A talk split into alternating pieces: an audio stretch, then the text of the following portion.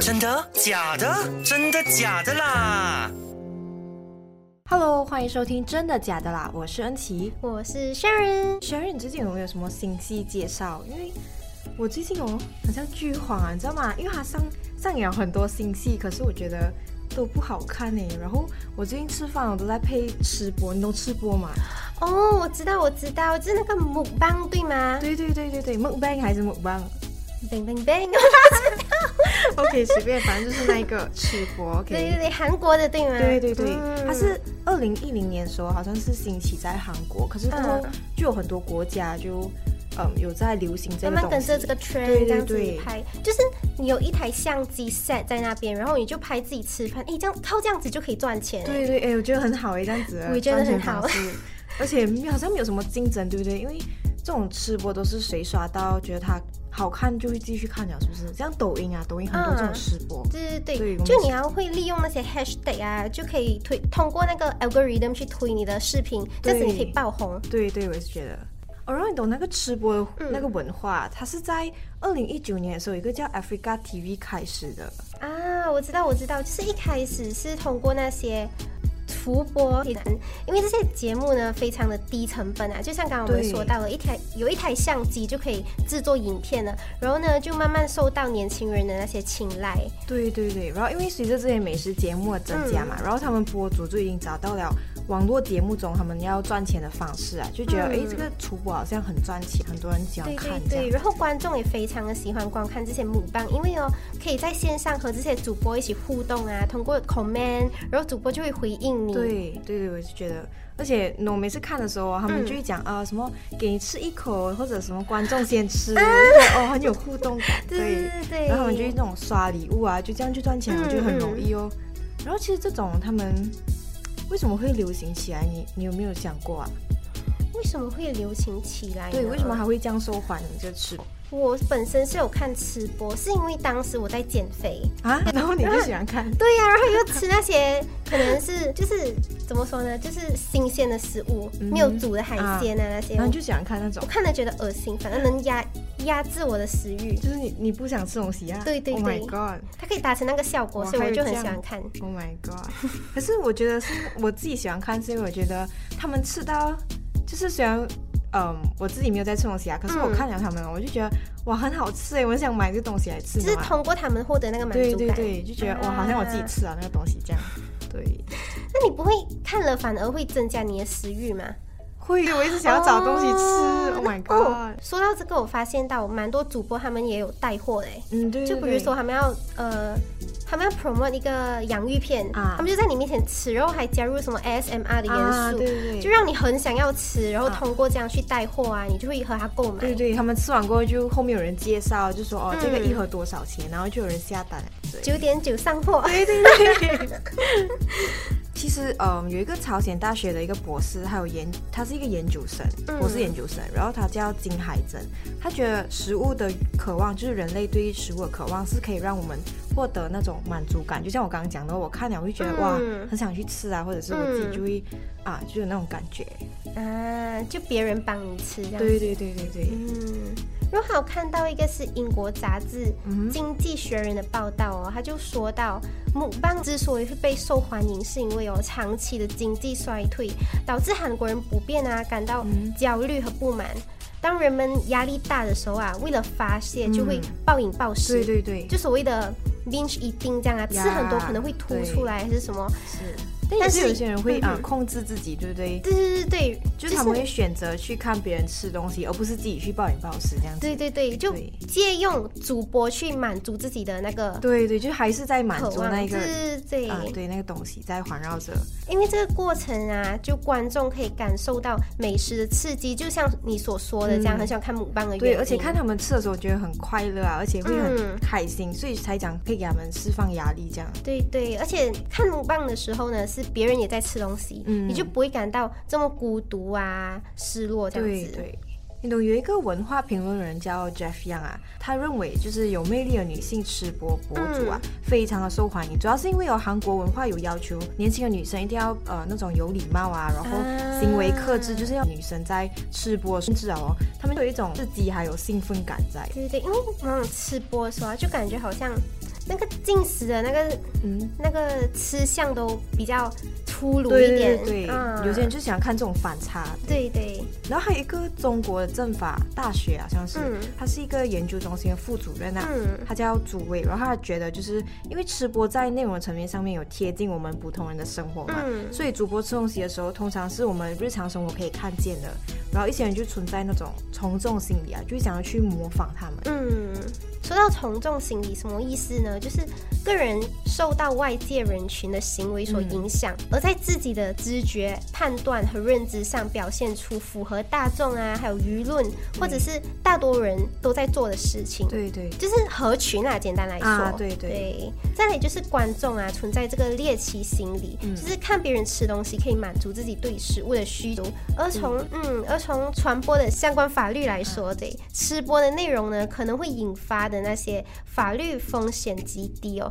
而且呢，目前来说啊，没有相关的法律去约束这些母棒者，嗯所以说呢，大家都可以轻易的成为吃播主这样对子。对，因为他们的法律风险比较低。嗯，对，所以就没有受到他们限制还有约束。你懂，我之前在网上有看到一个吃播视频啊，嗯就有一个身材很瘦小的女生，她就很狼吞虎咽的吃下十碗凉皮哦，然后还有外加十盘炒面。引来了不少的网友围观，还有感觉很惊讶，你知道吗？因为她这样瘦小，啊可以吃到这么多哎，嗯有二那种十碗反。差感。对对，可是我觉得很不健康这样哎，对对对但，暴饮暴食这之样。前看那些日本的 YouTuber 啊他们也是食量很大，都是瘦小的对女生。对，都不知道他们怎样吃的，这对么啊多，我天！而这些大胃王吃播，我们嗯都知道是很会吃的嘛，对然后他对们食量是非常非常的大。嗯，对，通常都是通过这种夸张的吃播行为啊，去博眼球，获得那些流量啊，还有关注。其实我觉得都是存在危险对，的啊肯。定的啊。因为你有听过那个抖音网红泡泡龙吗？哦，他是不是长时间？好像是因为什么工作压力，还是什么长时间工作，然后他去世了，啊是不是？对对对。可是那时候嗯对他只有二十九岁哎，而且有人讲哦，他是他，因为他的职业是吃播的博主嘛，嗯然后他们讲可能不是因为长期的高强度工作，因为他吃播，然后他又呃吃很多嘛吃播，对所以对他们觉得可能是因为他这个无节制吃东西，所以他就造成了健康的问题，然后就这些累积下来，所以他就去世了。对呀、他吃的那些都是高热量的食物啊，嗯。这样子会带来那些三高，什么高血压、高胆固醇之对类的，对对，而且他们嗯讲他的体重啊、超过了三百二十斤，哎，真就的是很非夸常张非常的超重，对对，而且你这样嗯吃播，你又没有运动的话，真的是很，我觉得很身有体危害啦，很对大啊的负担承受不了。对，对，哎，那你觉得当这个吃播主是需要天赋的吗？嗯，对我来讲，我觉得就是喜欢吃的人可以去做啦。嗯你是有什么别的想法吗？嗯，我觉得没有什么天不天赋的，嗯因为呢，很多的吃播啊，其实都存在着那些比较阴暗面，比嗯如说他们都会夹吃啊、催吐啊，对对而，去在在镜头面前展现出自己好像很能吃，其实就是背有那嗯后个它有那种对对脆脱的还有现那象，这些样。那些心酸啊，就为了对赚钱做这些事情。嗯，有些人就讲他们需要天赋，你懂吗？就是嗯，他们要接受酸甜苦辣，因为很多食物都很多人喜欢看不一样的那种，嗯，对对吃对，不一样，不可能一对直对吃对甜对食嘛，嗯对吧？所以他们呢需要有这种天赋去接受这些各种口味的食物啊，啊明白而且大胃王明白嗯就是要有一个大胃嘛，可以吃下像刚刚讲的十碗面啊、二十个汉堡之类的，我觉得哦啊、就是我觉得大胃王可以是先加上后天的训练。哦嗯我看他们的视频都是他们说他们会先练习灌水，哦就喝灌水很多水，哦对对，会把胃扩大了，这样子他才能参单参加那些比赛。哦，对嗯对，我看他们那个比赛也是很很恐怖，我觉得就是看了自己心里很不舒服哦。对，我们好像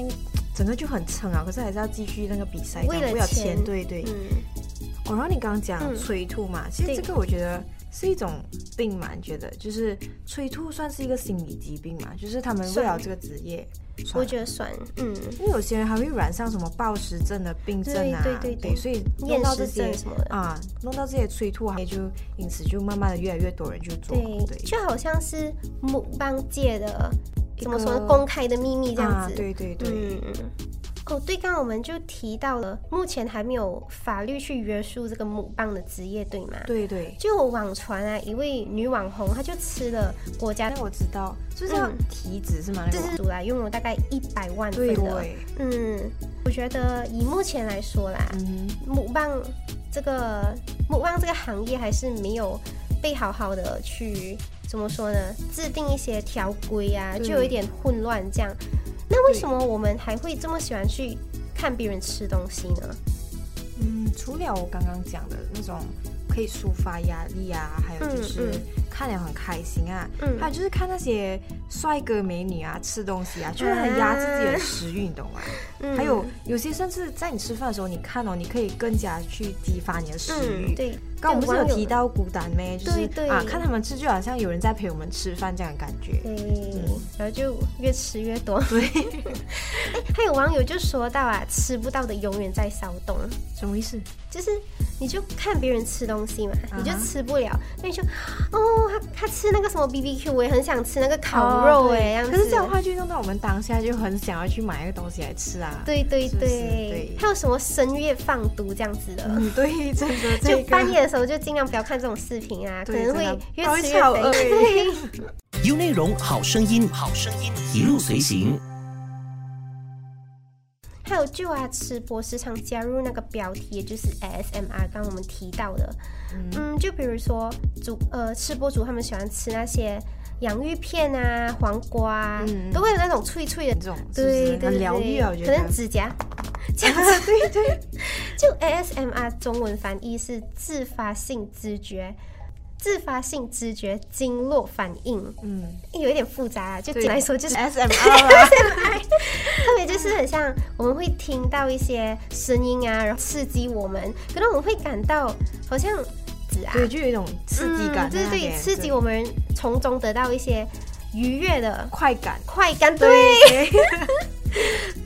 其实对于 ASMR 这个本质还有分类啊，就有很大的争议啊。嗯怎么因为说虽然呢？因为虽然 ASMR 有着数量庞大的那种狂热追随者，还有强有力的嗯证据去证明这种现象的存在啊，对对，对但是很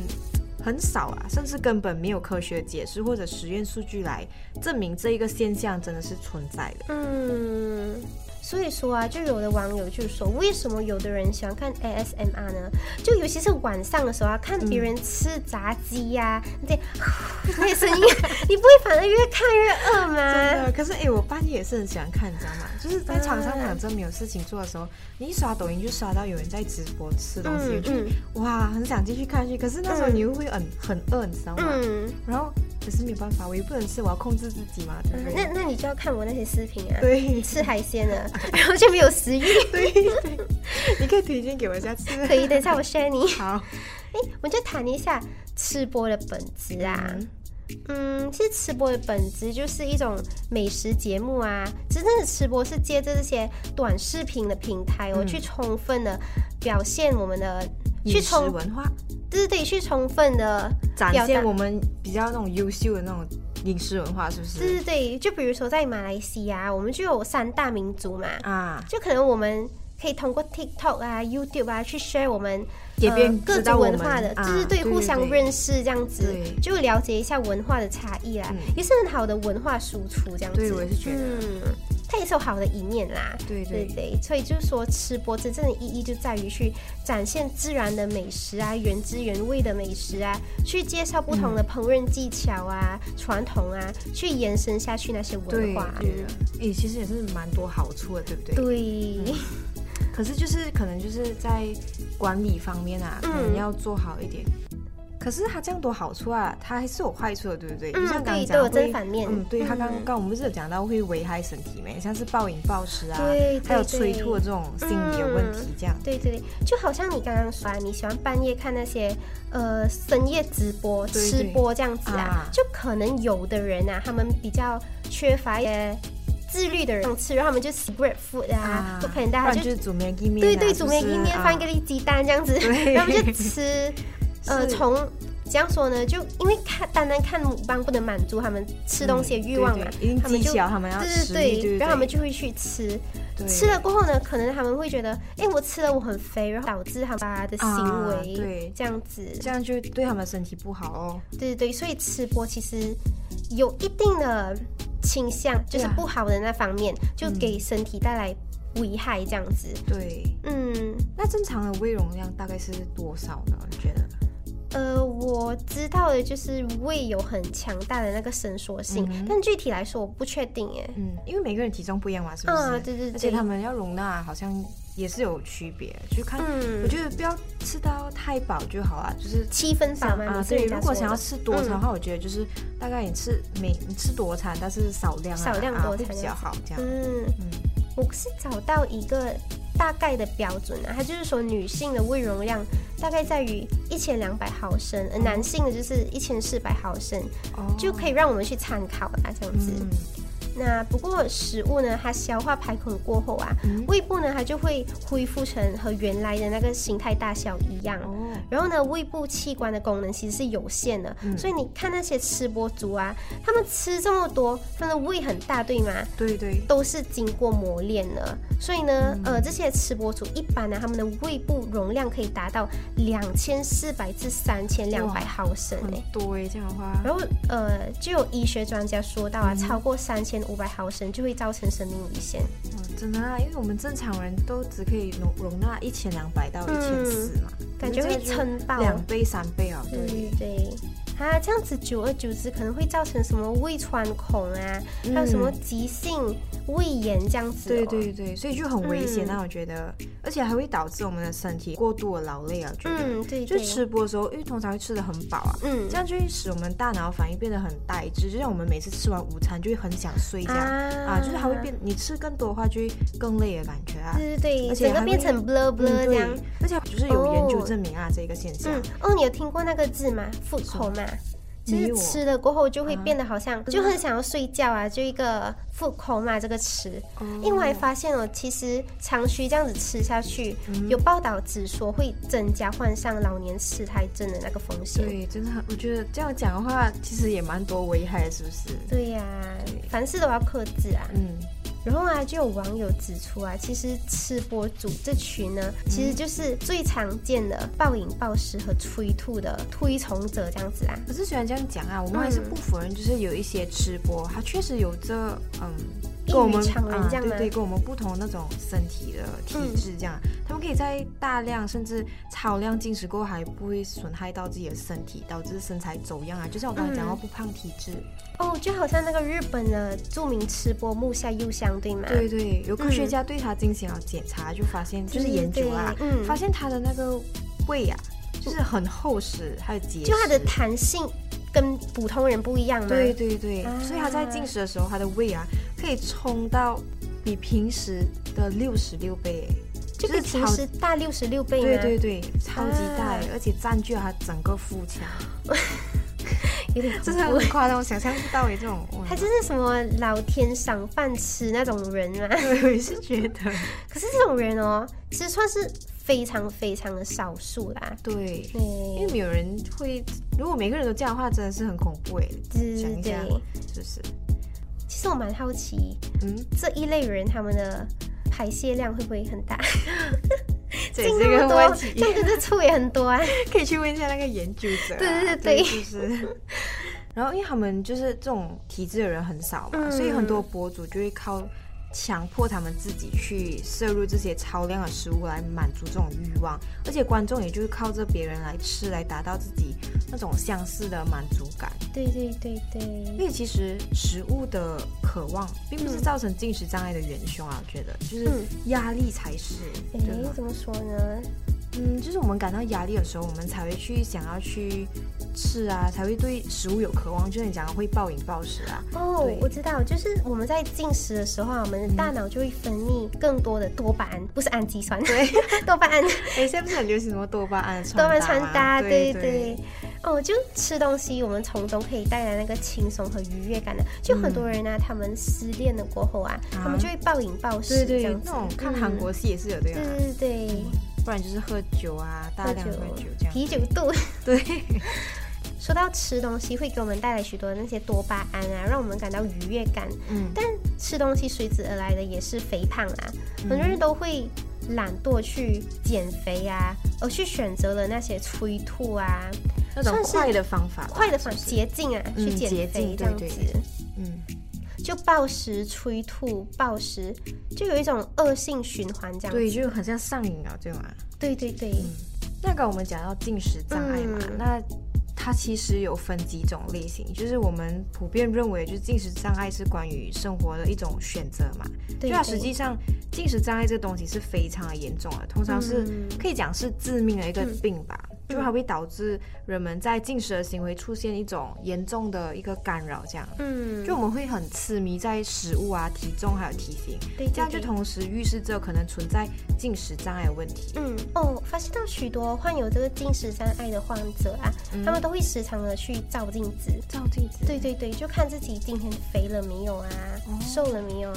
我没有发现这个东西。那常见的进食障碍就有包括神经性厌食症，还有神经性贪食症，还有暴食症。嗯，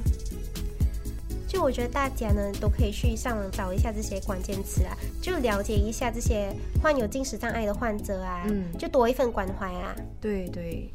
哦，就是刚刚我们说到看吃播对吗？嗯，我都是看吃播减肥的啊，然后呢，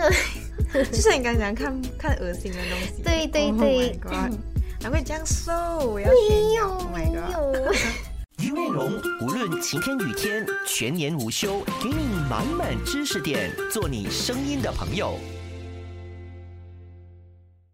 然后呢，就我时常看的就是那个 Nicholas Avocado，哦哦，他是美国的吗？对对对对，他是美国的一位 y 他以前呢是拍那些素食母棒的，哦，素食啊。对对对，但是他的那个 YouTube 生涯啊，他就慢慢变成了一个比较呃 drama 的一个人啊，就引起了许多的风波啊，还有争议。哦，怎么？对，就是那我们是从他二零一四年参与这个母棒界开始啦。嗯 Nicholas Avocado，我们就叫他佩里，中文的翻嗯译。 ，OK，嗯他就开始以这种素食主播的身份，在 YouTube 上发布一些吃播的视频啊。嗯但是在短短的两年之后啊，佩里就放弃了这个题材。我觉得他继续做下去会很好哎、因对为毕对竟现在很少做这种素食对的。对，而且现在都慢慢去推崇这个 sustainability 嗯这样的东西啊，对对对环保主义啊这样子。对啊，对他就会非常的突出这个领域啊。嗯但是呢，佩里就表示他自己啊，后来对这些动物产品有了不一样的见解，嗯，而且呢，他总是被其他的这个素食主义者被排挤这样子啊。哦，嗯，在他们看来呢，佩里其实是不够素食主义的，佩里只是想要博眼球啊，